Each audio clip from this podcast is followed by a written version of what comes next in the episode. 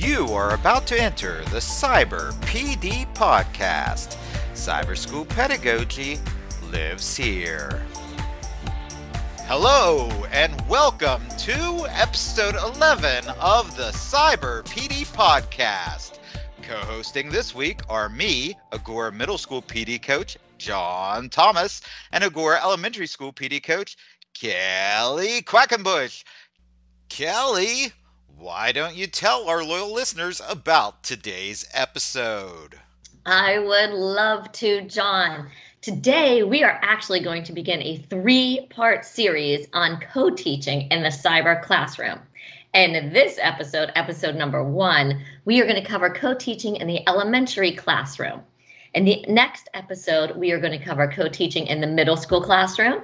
And following that, we're handing it off to Katie and Steve and they will be back in the hosting chairs to cover co teaching in the high school classroom.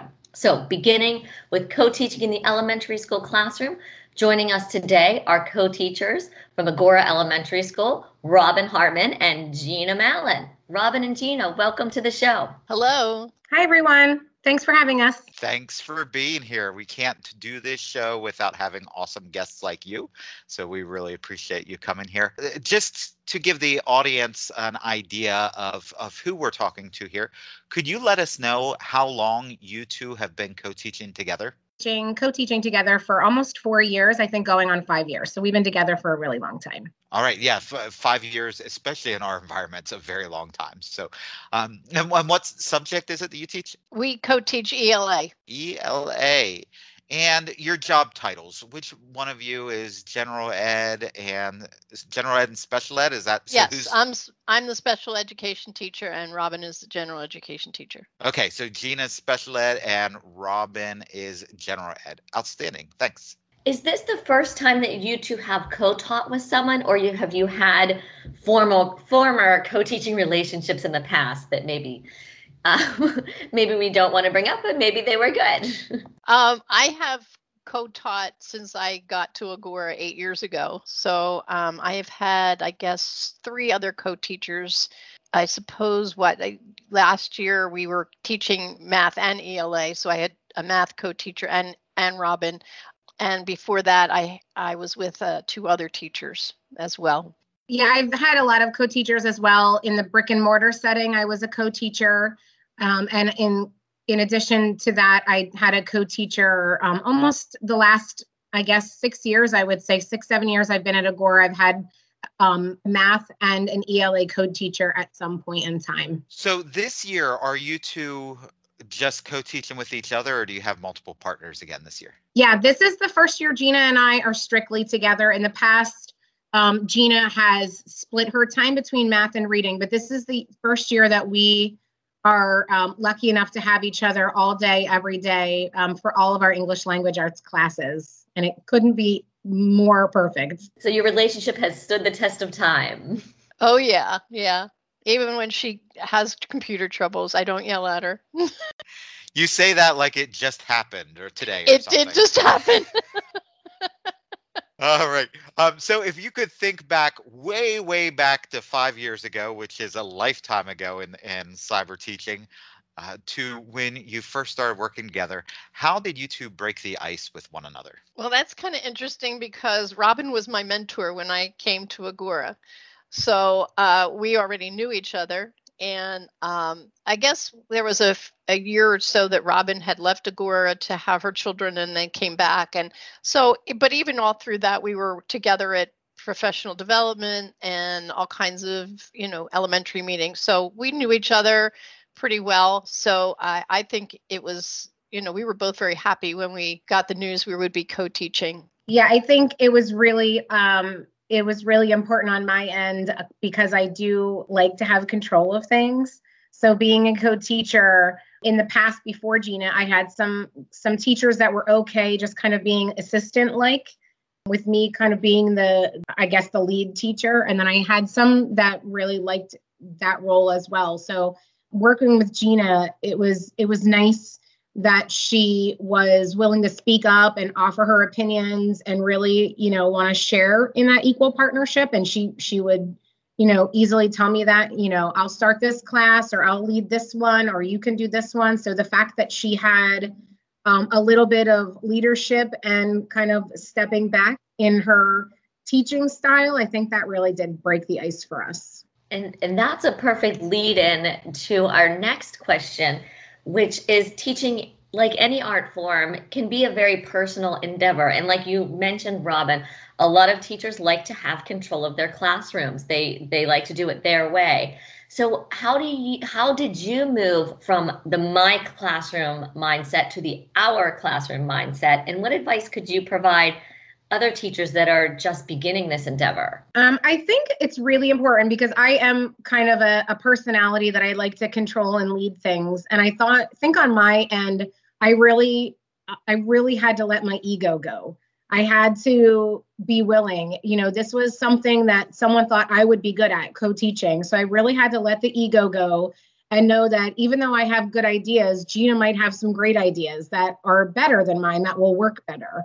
And so I, I think that going in there just with that respect of she is my colleague, she's my partner, and you know she has great ideas and and ideas in a different kind of aspect. She's a special education teacher so she has some really great ideas that i might not consider in my gen ed brain that work for many of the kids and sometimes all of the kids. So i, I think getting rid of that ego and just kind of being able to respect your partner and listen to their ideas and and know you know yeah i might be a great teacher but sometimes a great teacher needs to listen to other great teachers. I think that was really kind of what helped us.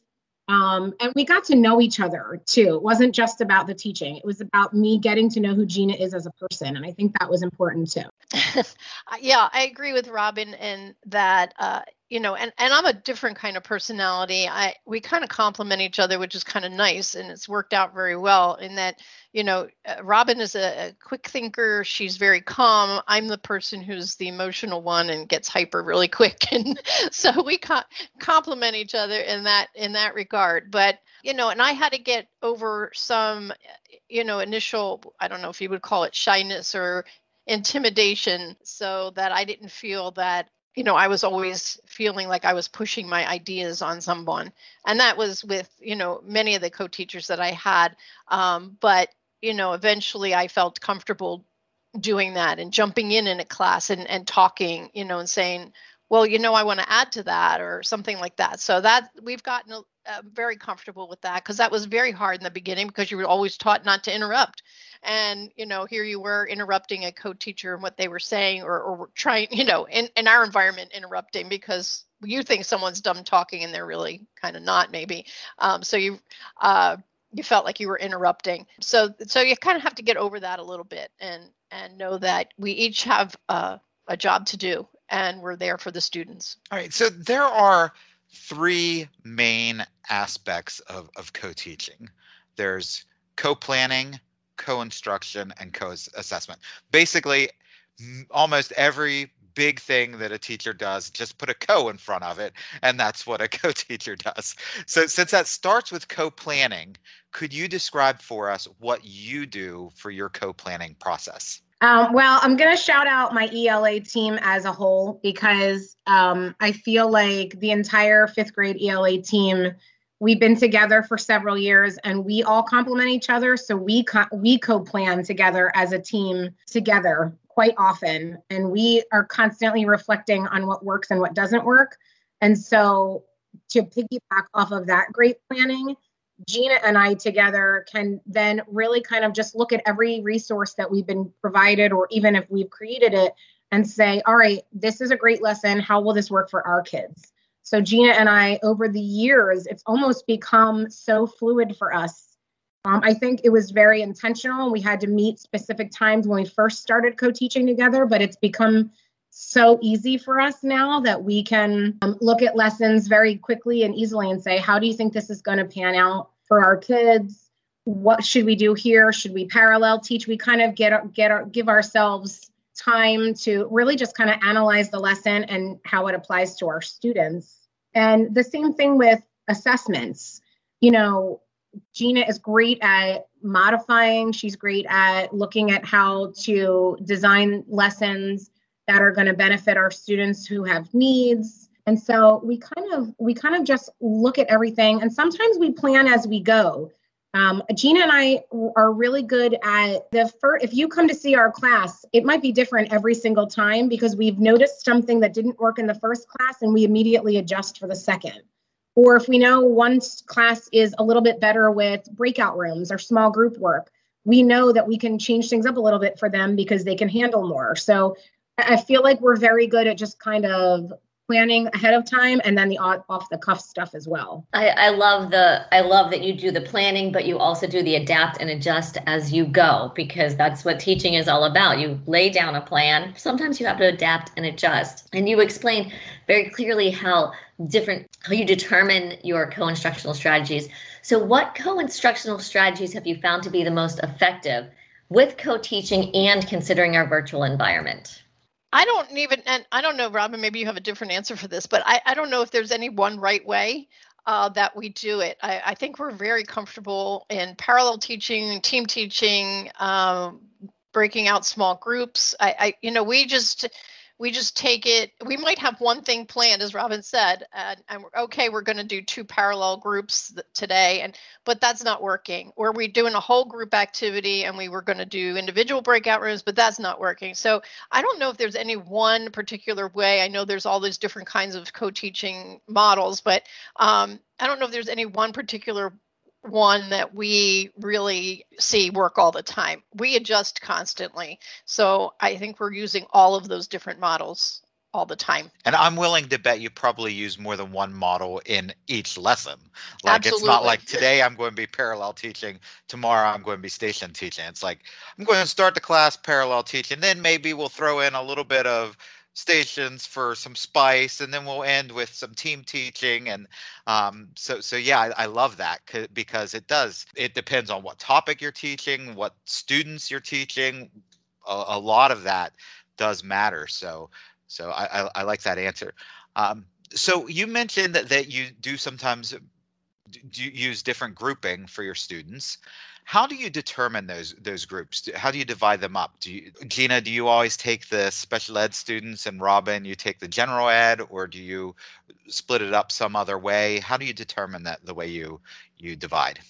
Um, I, I I would say in the past with other co-teachers, yeah, that was kind of the way they wanted to do it. I always got with uh, I always went with the, the lower students or the, the special ed students. And, and really, that's really not co teaching.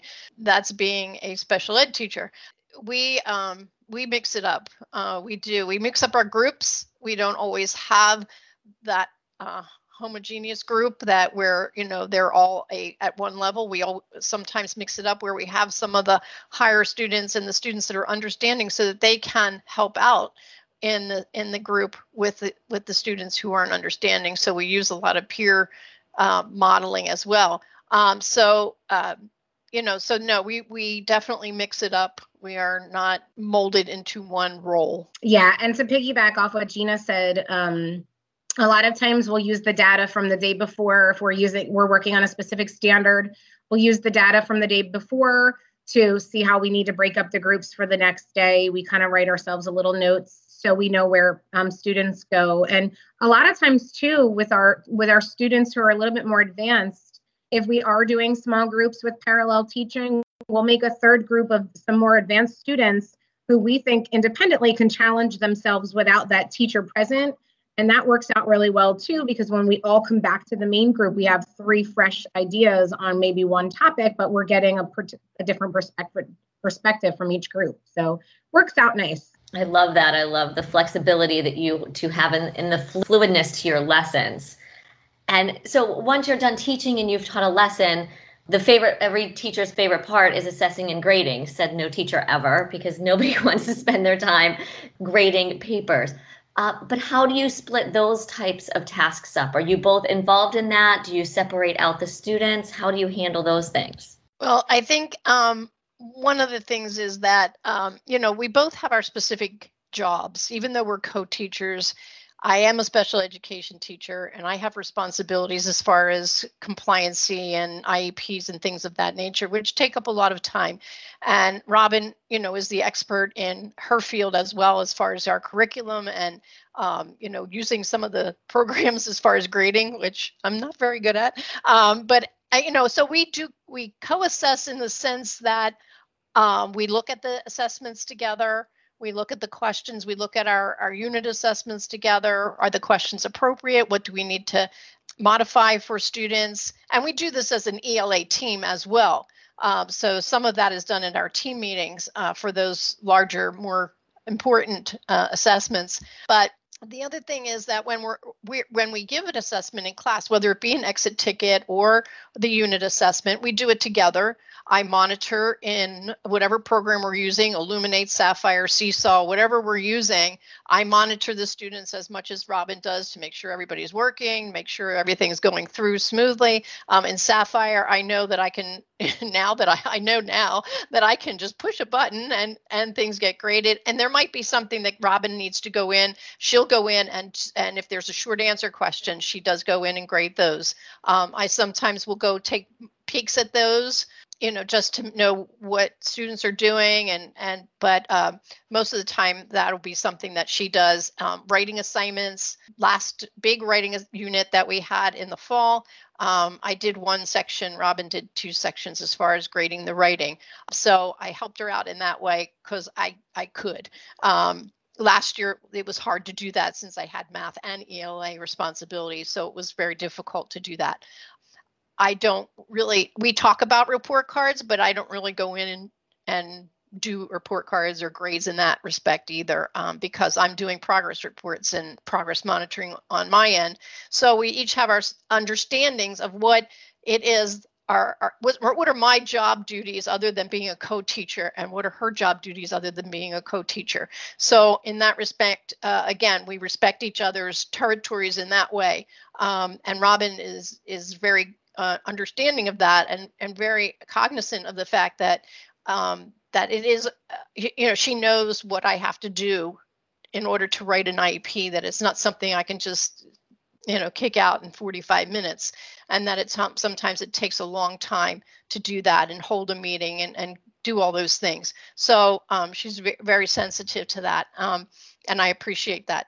Um, so i think that's uh, that's where we are. I don't know, Robin, if you wanted to add to anything to that. I think that's good. Yeah. She does a lot more assessing than she thinks she does. I think she's giving herself very little credit. But even when we do assess, even if I'm the one who is grading all the open endeds, we're constantly talking about it. I'll say, you know, Johnny didn't do very well on that. It looks like we need to do this. So maybe she didn't see the actual thing, but she knows who's doing well and who's not doing well. So we do have that conversation. And we do have a data tracker that we follow. So whenever we have any kind of anecdotal notes or anything like that, we have them in there shared. So sounds like you do do work together quite a bit for for the grading piece of the assessment. And there's also the assessing that happens in the classroom, the formative assessment that happens during class when class is going on.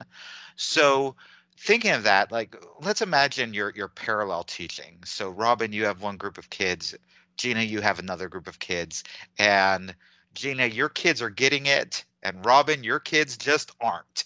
Like, how do you communicate that to each other, like during the lesson, so that you kind of end at the same place? Um, I would I would venture to guess Gina and I might have one of the longest running teams messaging um, there is out there. We are constantly messaging from just about 8 a.m. before we even have kids till noon when we don't have kids, and even thereafter we are constantly in communication. If we see a kid not responding, I might send a message to her, hey, so and so isn't responding. Can you pull them?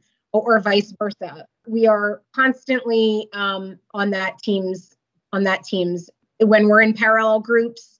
Uh, we ask each other how they're doing. We ask each other, how's everyone doing? Do you notice anything? She might tell me that there's crickets in her room. You know, nobody's replying or responding. I might tell her my group's doing great sometimes, um, and we have had to do this in the past, where we've noticed both of our groups are completely lost.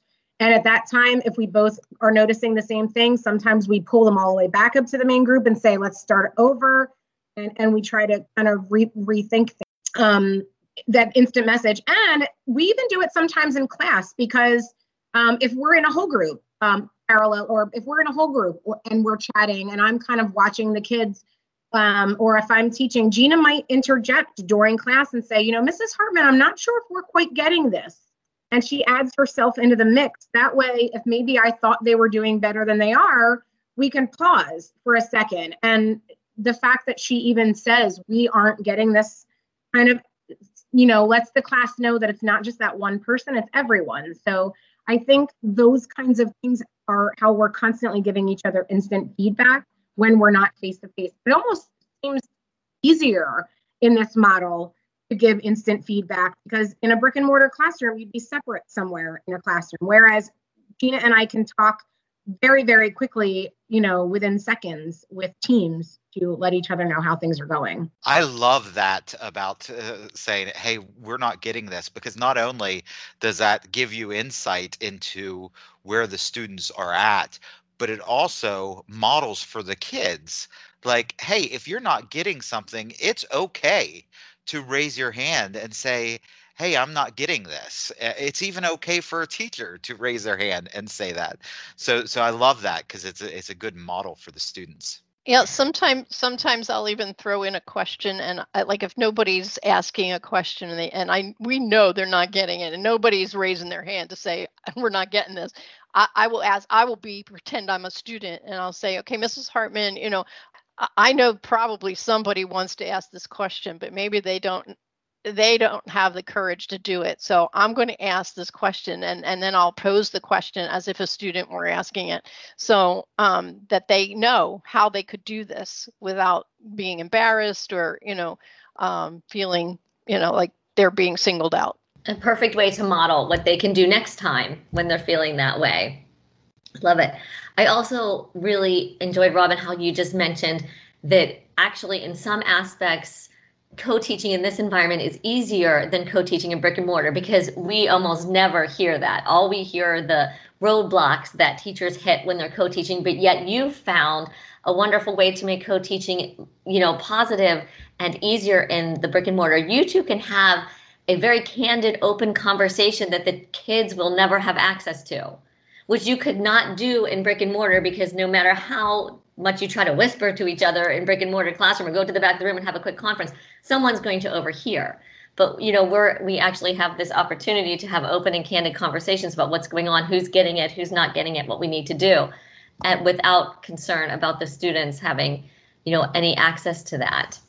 And I'm sure um, this next question, I'm sure it happens all of the time, but can you think of a time when a learning moment happened in your classroom which would not have been possible unless you were co-teaching? Um, well, I will add, um, I have some, I was thinking about this and I want to add to it because um, a lot of times in parallel teaching, we are, we try to be cognizant of those who are quiet but want to participate and we don't we know in a large group setting they don't necessarily so i think we we've been getting really good at making those groups because we've had a lot of times where um, we've had our 30 plus kids split into smaller groups and it allows them the opportunity to um, get on the microphone and you know really step up because they have a smaller group of students where you know in a big group of 30 they might not be as you know at ease with participating. But um, on a side note just today um, gina and i had a great a, a rough co-teaching moment that turned into something great we had a student in our last class who um, Gina pulled for writer's workshop and he was crying and he was upset and he was having a lot of anxiety. And we he it's you know, been something we've had in the past. And Gina, while I was teaching and doing one-on-one workshops, Gina was able to be in a room with him, calm him down, relax him, get him to start his writing assignment, actually see him working because we're using um, Google Drive Docs. So she was able to see that he was effectively working. And at the end of the class, he asked if I could bring, um, so then we s- switched and I was talking to him. And at the end of class, he um, asked if Gina could come back to the class and on his own just said, Thank you so much, Mrs. Mallon, for cheering me up today. I really needed that. And I mean, her and I were both in tears because, you know, here's a kid who really needed someone that was going to give him one on one support. And if we were in a co-teaching, if we were not co-teaching together, that would not have been possible. And and Gina was able to, you know, cheer this kid's, you know, cheer this kid up. And he even said, "Now you two, I've I've kept you long enough. Go eat lunch." so, I mean, we we got to, you know, smile a little bit because she made us, you know, she made his day a little bit better. That is right there is what it's all for. That's what it's all about. Yeah, absolutely love that. What a what a great story. And the fact that it just happened. That's and and you probably have stories like that from every every week at least at least one story like that. So that's that's wonderful. Do you have any final advice you would give to other co-teachers about co-teaching in the cyber school? I I think um, just you know maybe not just cyber school but co-teaching in general. I think the main thing that you both have to remember is that you you know as robin said earlier she was so right um, you have to let egos go and you have to know that your purpose there is for the students. It's not for who's doing what it's not for counting okay i'm doing this much time you're doing this much time. Um, if robin and i uh, had to do that or or were involved in even counting you know oh well i'm doing this much work and she's doing that much work. I, we wouldn't be anywhere. And um, i mean we wouldn't have the success that we do. So you know we not only um, went past egos and who's controlling what but we've gone past the fact of counting you know who's doing what. And and you know we both work hard at no matter what we're doing and and whether I'm doing IEP work or whether she's doing grading work or we're doing co-planning, we're both working hard, and we know that our ultimate goal there is to help our students. And I think eh, in in remembering that and keeping that in the front of your mind all the time, you tend. I think that is helping people, helping co-teachers to remember what their what their purpose is and to get past that you know who's controlling what yeah i mean to to kind of go off of what gina said you just have to make sure that you are communicating um, and honesty you have to be honest in your communication and i think it's really important to reflect on that as well um, personally on my own and with gina I, I think it's really important to have respect for each other. And I think it's really important to laugh and joke with each other, with the kids and everything. Gina and I laugh all the time. Whenever Gina forgets to turn on her mic, all the kids laugh because I go, Miss Mallon forgot her microphone again. You know, it's just we enjoy being together. And I think it came with time, but I think we enjoy it so much because we've allowed each other to communicate freely. If Gina needs something from me, you know, I find a way to get it to her and vice versa. I think we, like she said with the ego, you know, if she suggests to change or doesn't think something's working, I never think that that's a negative reflection on my skill. You know, I just think it's a fresh approach. It's someone objectively looking at something through different pair of eyes that might see something that I don't see. And I and I have to give that up. And that's hard for some teachers who like to control everything, but it's the way the world works. You have to work together with people and we want the kids to see that we can work together well because they're going to have to do it t- too. And I really just think, you know, the fight my final note on that is Gina just makes me a better teacher. She makes me a better person and she just allows my job to be easier. Like my job is easier every single day because of her. And so, you know, that's I think that's the kind of eyes you need to have on your co-teacher. They're there to make you better. And so use them that way. Back at you, girlfriend. We're just gonna kick John out of here and have just a little girl moment because that was tear jerking. And you guys are amazing. Your students student teachers, and to be able to be part of your co-teaching team and to work with you every single day. They really, really are. So Gina and Robin, we greatly appreciate your time and we want to thank you so much for joining us today for our podcast. Thank you. Thank you for having us. Yes, thank you. And that will do it for this episode of the Cyber PD podcast. Kelly, do you want to hear some exciting news? Oh, you know I'm on the edge of my seat, John. The Cyber PD podcast is now available on iTunes. Yes, in addition to Castbox, Stitcher, Podbean, and Spotify, the Cyber PD podcast is on iTunes. And since it was recently added, it needs some love in the likes and comments section. So show iTunes how much you love the Cyber PD podcast by subscribing, liking, and commenting today.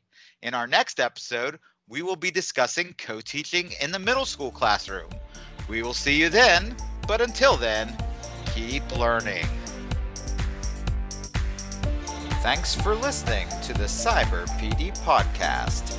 Tune in next time for more cyber pedagogy.